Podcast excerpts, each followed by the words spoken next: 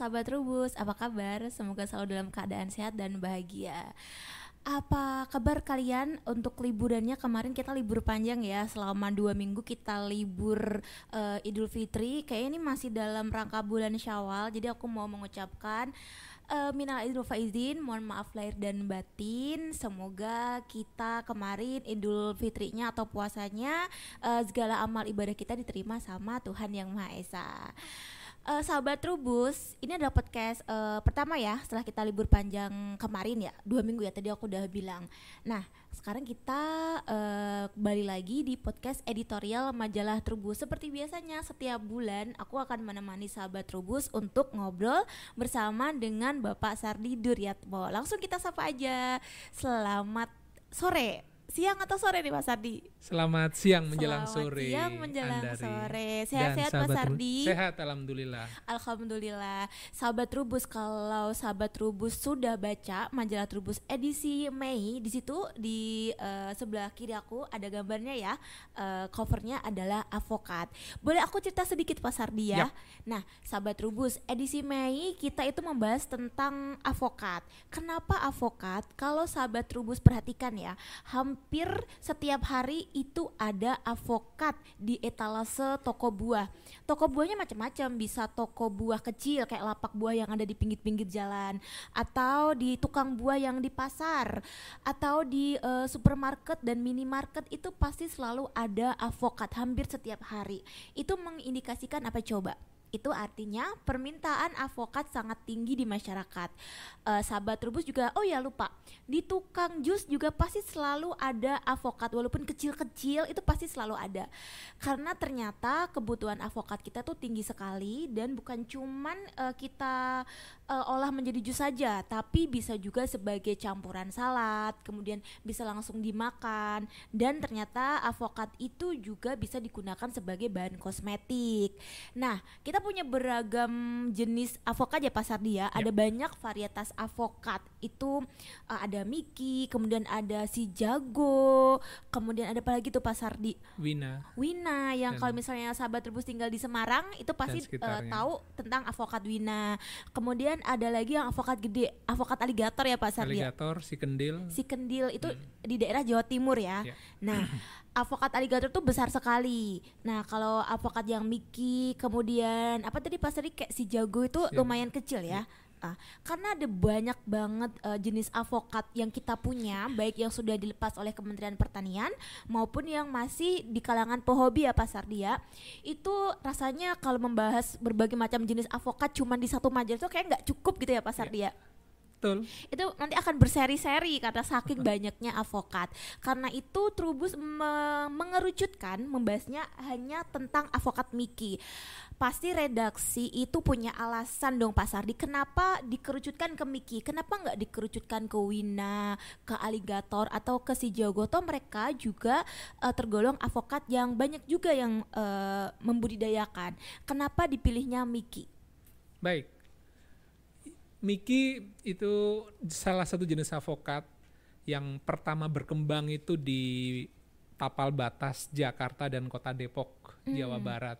Singkatan dari Miah dan Kinan. Miah dan Kinan. Miki, Miah dan Kinan itu orang tua Pak Yusuf Junaidi, salah satu perintis atau orang yang pertama mengembangkan avokat Miki gitu. Jadi nama orang tuanya disematkan menjadi Miki, Miah dan Kinan. Hmm itu yang pertama. Yang kedua kata avokat itu sebetulnya kita pinjam dari bahasa Aztec. Artinya kalau di bahasa setempat itu testikel atau organ reproduksi pria.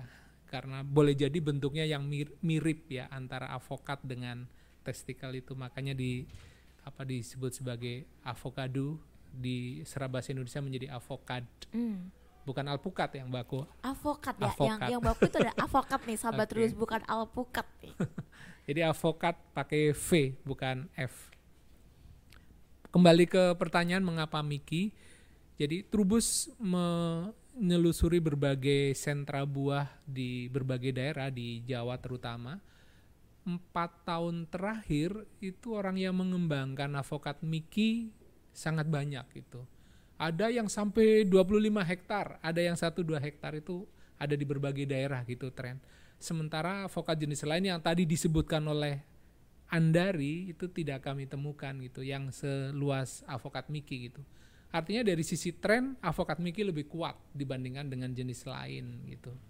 Yang kemudian mengapa orang uh, rame-rame mengembangkan Miki ya? Berarti itu ada alasan dibalik itu mestinya gitu. Jadi yang pertama avokat Miki itu adaptif di dataran rendah. Kalau dulu sekitar 10 tahun atau 20 tahun yang lalu nyebut avokat pada umumnya dataran tinggi gitu jarang ada avokat di dataran rendah. Di dataran rendah maksudnya yang tumbuh dan berbuah ya, bukan sekadar pohon uh, tinggi terus tidak menghasilkan bukan gitu, tetapi pohon avokat yang uh, berbuah dan tentu saja rasanya enak. Jadi yang pertama adaptif dataran rendah. Uh, yang kedua kalau kita lihat tadi uh, avokat Miki juga genja. Artinya masa berbuahnya atau magori panen perdana uh, berdasarkan lacakan di lapangan itu ada yang kurang dari setahun gitu. Atau bahkan satu setengah tahun itu juga sudah mulai berbuah. Avokat jenis lain itu rata-rata ya di atas kalau hasil perbanyakan dari biji itu bisa 7 sampai 10 tahun. Lebih cepat hasilnya. Terus yang berikutnya ukurannya medium rata-rata sekitar 300 sampai 500 gram per buah. Jadi kalau ada buah avokat yang ukuran kecil itu uh, dimakan sekali habis enak. Jadi cocok untuk perkotaan. Rasanya itu paduan gurih manis legit. Daging buahnya juga kuning. Makanya Trubus membuat headline avokat Miki pilihan petani dan pasar petani tadi dicerminkan oleh banyaknya orang yang mengebunkan avokat Miki di berbagai daerah pasar karena ketika produksi sudah ada, pasar akan merespon dengan baik. Itu sebenarnya menjadi kunci agribisnis karena pada umumnya produk hortikultura seperti avokat itu perishable, gampang rusak gitu. Tidak bisa tahan yang lama berbulan-bulan gitu. Jadi saatnya panen ya sudah harus dipasarkan segera gitu. Nah, itu berbagai pertimbangan sih mengapa uh, fokus di Miki.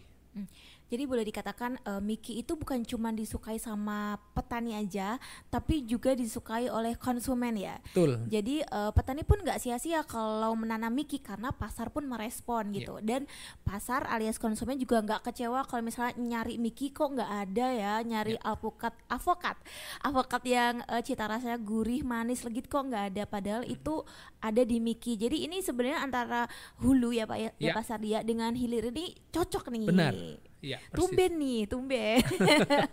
Biasanya kalau produk hortikultura atau florikultura itu kan uh, jomplang ya Pak Sardi, yeah. tapi ini ternyata avokat ini menarik sekali ya. hmm. ya. Jadi uh, terjadi uh, apa namanya ya uh, tektokan yang bagus antara hmm. petani dengan uh, konsumen Betul. gitu. Hmm. Tadi Pak Sardi menyebutkan kalau avokat Miki itu dikembangkan besar-besaran ya. 25 yeah. hektar itu tergolong besar nggak sih Pak Sardi untuk ukuran budidaya avokat gitu? Iya, termasuk besar gitu karena tadi saya sampaikan avokat semulanya tumbuh di pekarangan satu dua pohon gitu ya.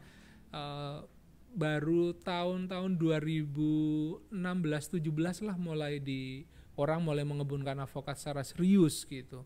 Oleh karena itu 25 hektar untuk avokat itu termasuk luas gitu termasuk besar gitu dari yang semula tidak ada ya, yang tidak ada mengebunkan gitu. Dari yang semula cuman uh, ada di pekarangan, pekarangan gitu, iya. tapi sekarang sudah ada uh, kebunnya iya, gitu iya, ya. Benar. Dan yang menariknya ada di dataran rendah. Betul. Memang Miki ini adaptif di dataran rendah ya Pasar di. Iya. Lalu gimana kalau ada pekebun yang menanam di dataran tinggi? Ya, pada prinsipnya uh, nanti akan ada plus minus ya uh, pertama proses pematangan di dataran tinggi tentu akan lebih lama dibandingkan dengan dataran rendah kaitannya dengan intensitas sinar matahari. Terus yang kedua uh, cita rasanya itu nanti akan ada pergeseran gitu. Apa uh, pulen dan seterusnya gitu nanti akan ada perbedaan-perbedaan gitu. Jadi ada plus minus lah menanam miki di dataran rendah atau tinggi. Tapi pada umumnya lahan di dataran tinggi itu sudah digunakan untuk produk hortikultura yang lain gitu sehingga peluang untuk mengebunkan justru lebih banyak terbuka di dataran rendah. Jadi untuk sahabat rubus yang uh, tinggal di daerah dataran rendah dan ingin budidaya avokat yang menguntungkan mm -hmm. bisa untuk memilih Miki. Ya. Kalau sebaran uh, pekebunnya itu ada di mana saja sih Pak Sardi yang yang kebunnya tuh uh, besar-besar gitu untuk Ya. Miki? Di Jawa Timur di apa Jawa Tengah daerah Semarang, Gunung Pati, di Pekalongan, Ciamis, kemudian di Bogor, bahkan Serang ada juga ya di Provinsi Banten. Jadi sebenarnya di berbagai daerah itu tersedia gitu.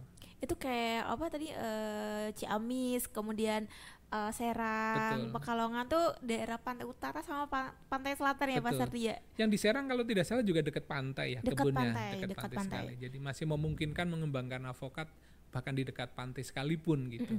Kalau avokat Miki itu eh, berapa sih Pak Sardi harganya? Di tingkat petani Tingkat petani. Eh, harganya itu pada bulan kemarin ya kisarannya antara 30 sampai 40 ribu rupiah per kilogram. Jadi kalau tadi bobotnya ada yang 300 sampai 500 berarti dalam satu kilogram terdiri atas dua atau tiga buah kira-kira itu. Jadi kalau harga segitu ya satu buahnya kira-kira harganya kalau dirata-ratakan sekitar 10 ribu rupiah. Kalau satu kilo satu kilo isi dua, satu satu kilo isi tiga ya Iya, itu ya kita mengatakannya kalau orang awam seperti itu. Itu kayaknya tuh eh, apa bobot idaman ya Pak Iya. Sardi ya.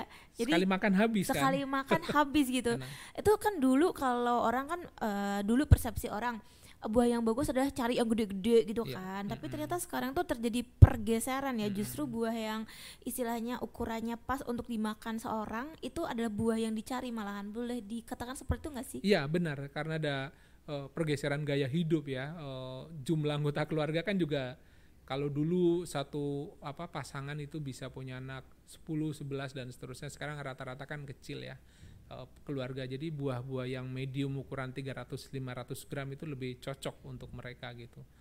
Miki ini kan eh, tadi Pak Sardi mengatakan juga sudah sebenarnya sudah lama, Iya. tapi eh, baru beberapa tahun belakangan ini dikebunkan secara luas. Iya. Selain tadi dikatakan genjah, kemudian cita rasanya enak gitu.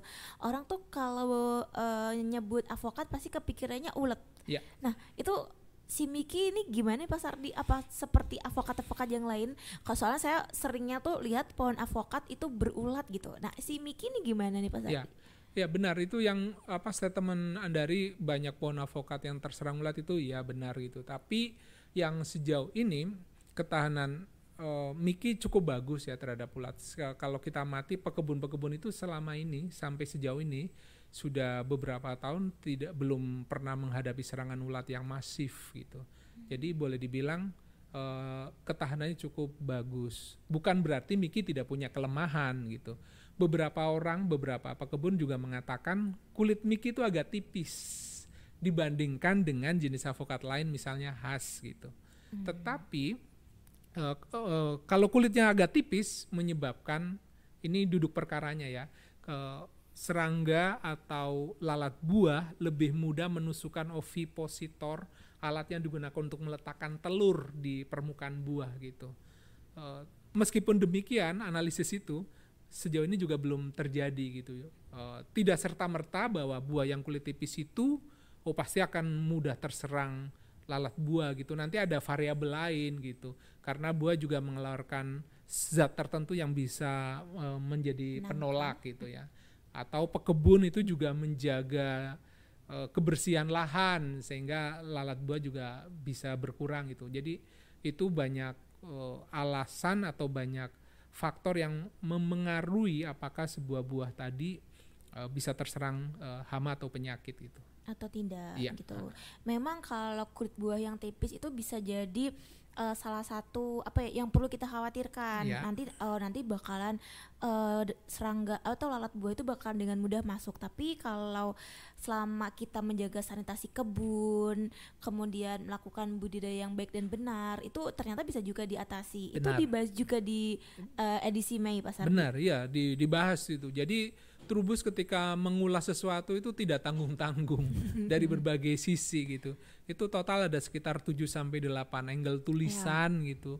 Um, 4 14 sekitar 20 halaman membahas avokat. Hmm, avokat Miki. Iya, avokat Miki di apa bahan media massa lain kemungkinan belum ada yang membahas avokat Mickey sedalam itu gitu untuk satu komoditas gitu. Mm-mm.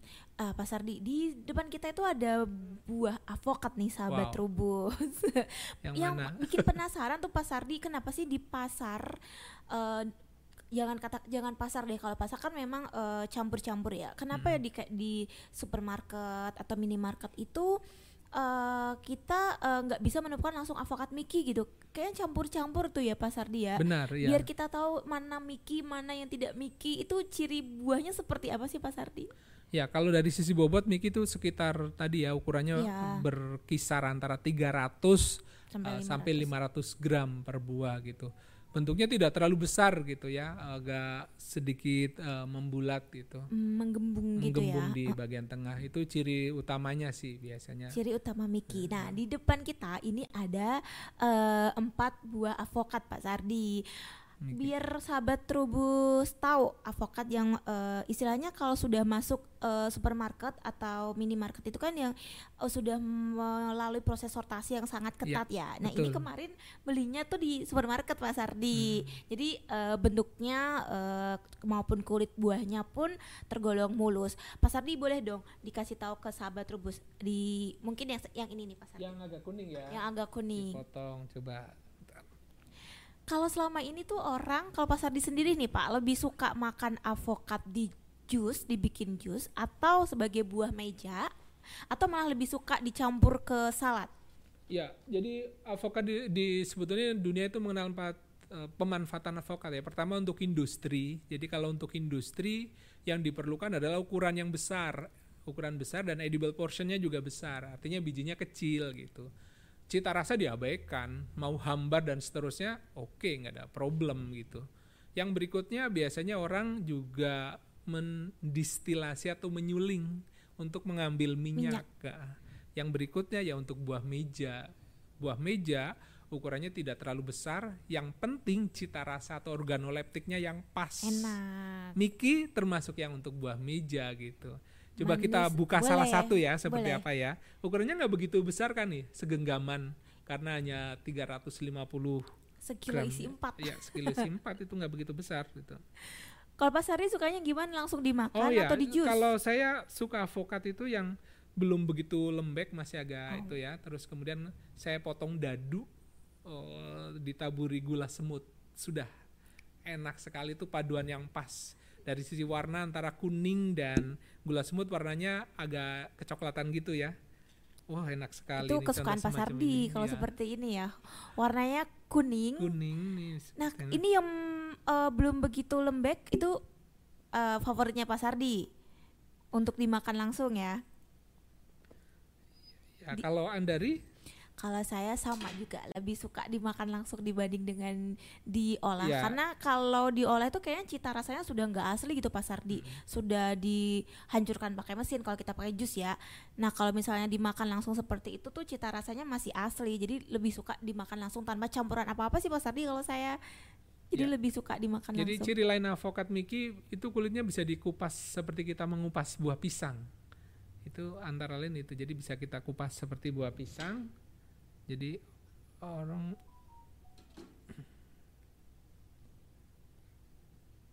tapi ini agak belum maksimal gitu. matang Eh, itu. ya, biasanya bisa dikupas ini agak regas ya. Ini, itu Miki biasanya gitu cirinya. Nah, Pak Sardi, kalau kenapa sih di pasaran itu suka disebut eh, kita suka sering menyebut-nyebut al- avokat mentega. Jarang sekali orang menyebut avokat biki, tapi pasti yang dicari adalah avokat mentega. Kenapa tuh Pak Sardi? Ya, mentega itu mengacu pada sebetulnya pada warna ya, warna yang kekuningan itu mentega dan biasanya tekstur yang lembut dari daging buah, makanya orang memberi nama mentega gitu.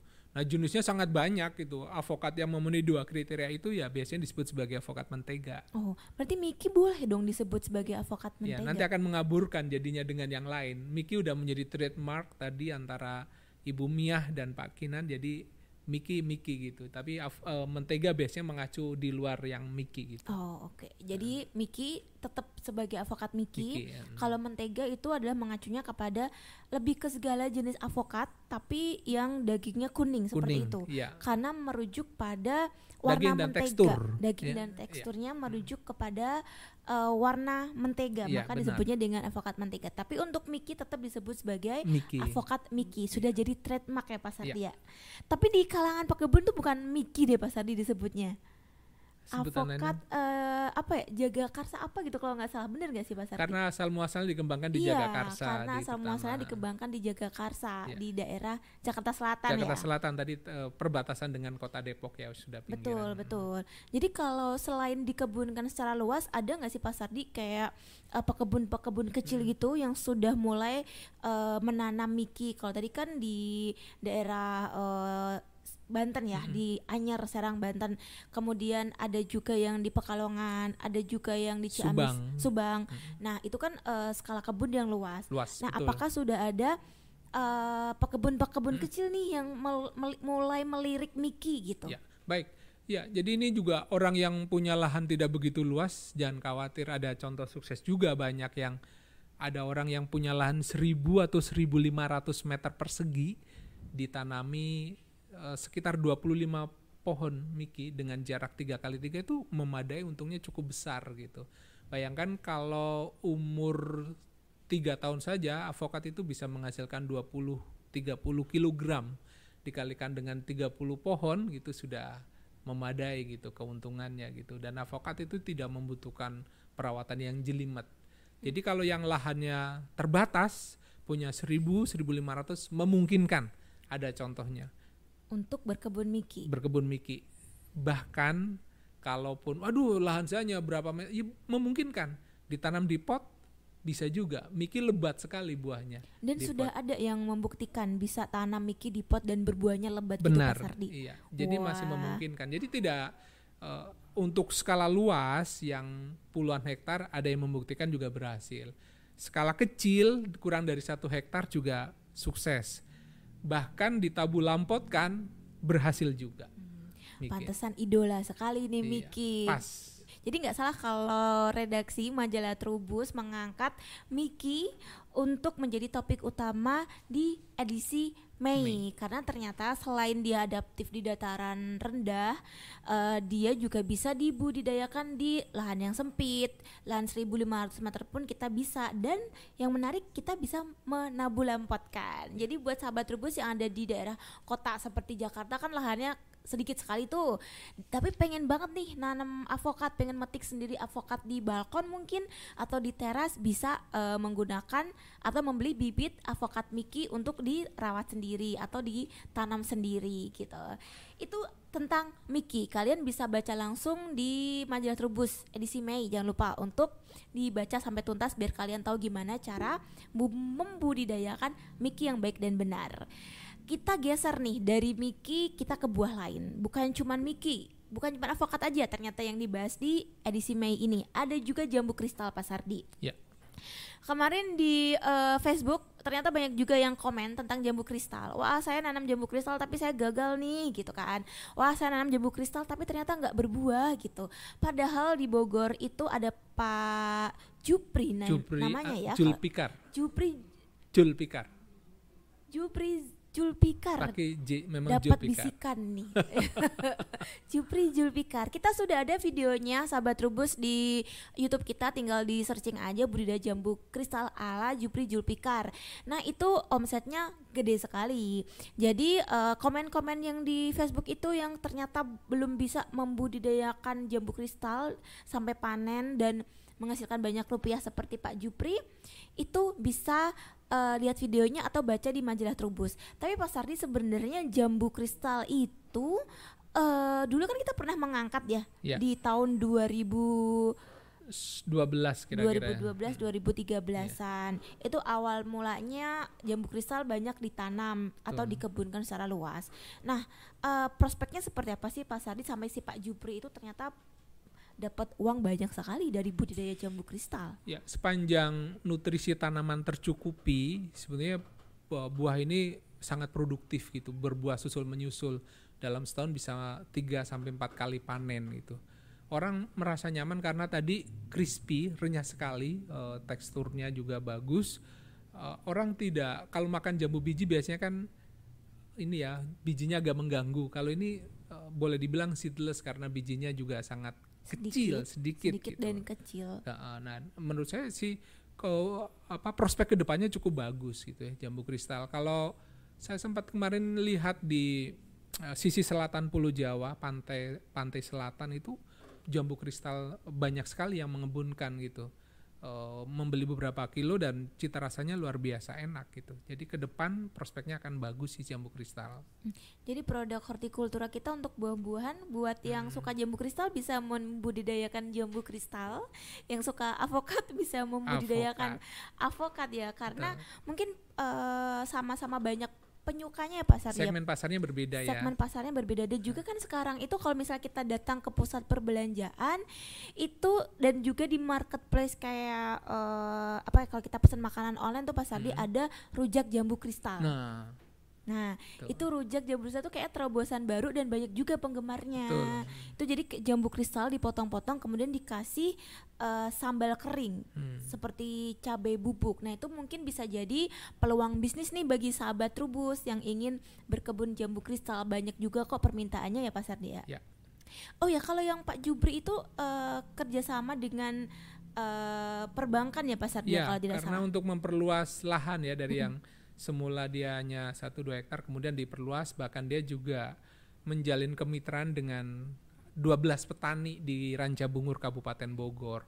Pak Jubri tentu perlu suntikan modal dan itu diperoleh dari apa eh, bank BRI sih. Bank BRI dan itu oh ternyata namanya Pak Juhri. Juhri bukan Jubri nih Pak Sardi.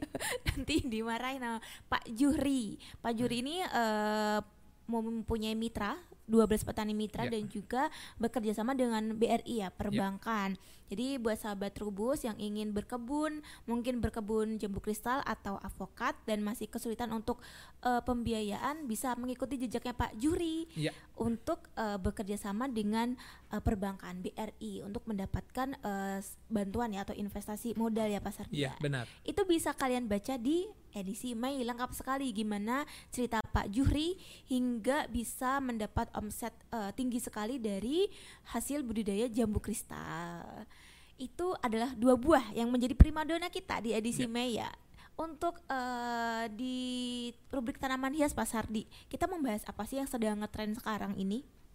Pilihannya cukup banyak ya. Dendrobium yang bunganya sangat lebat itu ada juga eh, diulas eh, terubus. Terus kemudian ada apa? eh, karena ini kemarin ini ya menjelang Lebaran, jadi trik-trik membuahkan sebetulnya sangat cocok ya. Bagaimana dendrobiumnya itu bisa eh, sangat lebat. eh, terus kemudian hantaran itu juga diulas Rangkaian bunga rangkaian di hantaran. bunganya tadi ya kalau mau memberikan kan ada hari-hari besar tertentu ya akan berulang itu ini bisa menjadi apa ide yang menarik bagi Betul. pembaca trubus gitu Betul. terus eh, kalau andari ini ya kadang-kadang narsis gitu ya jadi narsis dari narsisius ada di mitologi Yunani yang dia ketika lewat di sebuah sungai melihat bayangannya terus kagum terhadap bayangannya sendiri. Wih ganteng banget dah gua gitu. Terus akhirnya dia mencoba menangkap bayangan dan tenggelam meninggal. Dari situ terus kemudian muncul bunga dafodil Bunga makanya disebut daffodil. narsisius gitu. Oh. itu yang menjadi narsis kalau orang di media sosial dan seterusnya. Ini sebenarnya tanaman subtropis tapi orang Indonesia ada juga yang eh, apa berkunjung ke luar negeri dan tertarik pada keelokan bunganya kemudian mencoba membungakan di daerah yang panas daerah Tangerang pula yang panas gitu ya dan itu berhasil membungakan dafodil atau narsisius Ibu. itu juga diulas bagaimana cara membungakan bunga subtropis itu di daerah tropis gitu itu di tanaman hias Jadi sebenarnya kalau di pertanian itu eh, kendala iklim itu eh, nggak jadi masalah ya selama pelakunya atau kita itu bisa tahu trik-trik eh, tanaman yang kita tanam tuh karakternya seperti apa. Seperti yang tadi daffodil itu narasumbernya adalah Ibu Ida Amal ya. Iya. Itu di daerah Tangerang berhasil untuk membungakan bunga daffodil yang notabene itu adalah bunga subtropis bukan bunga asli kita. Dan itu berhasil berbuah banyak sekali ya warna-warninya. Itu bisa kalian baca di edisi Mei. Mei ini. Untuk di rubrik eh satwa apa Sardi? Kita membahas apa saja nih?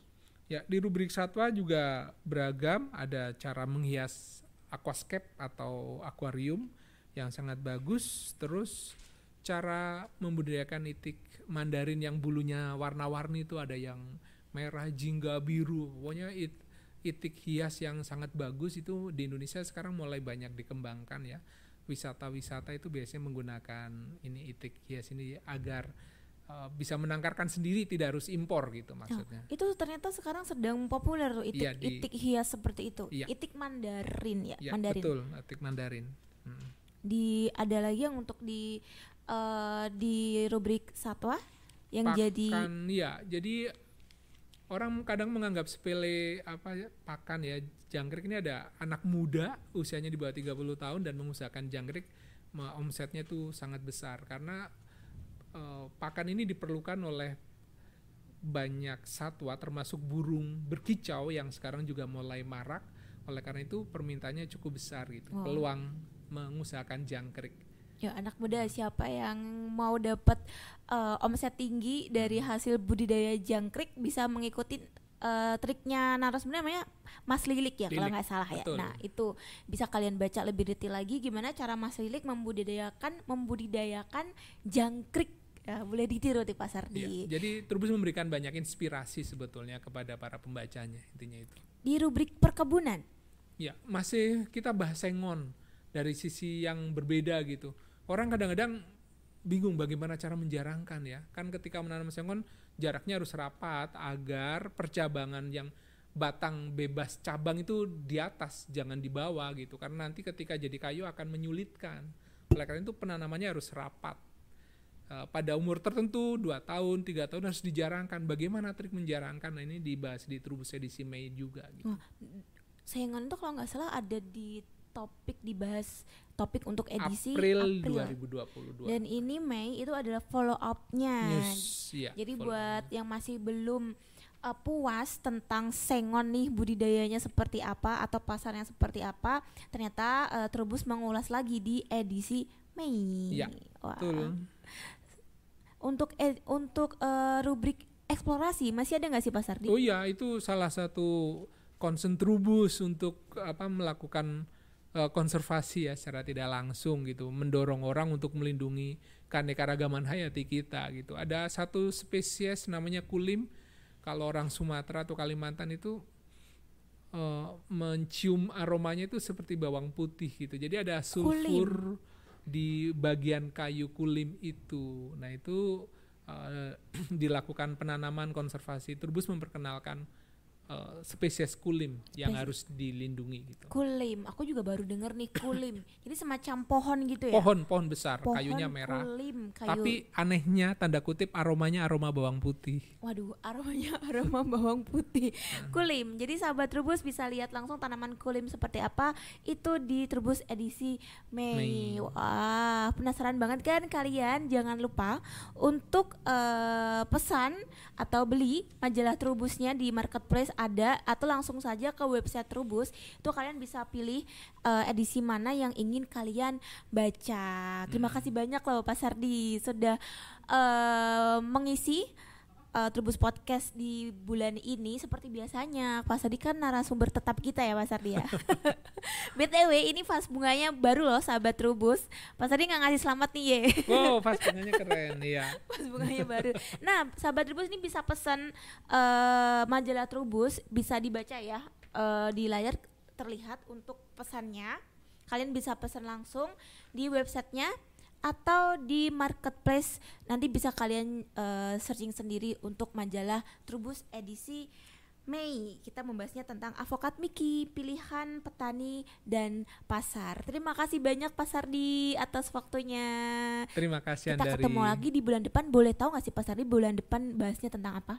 Bocoran ya. bocoran. Dikit aja.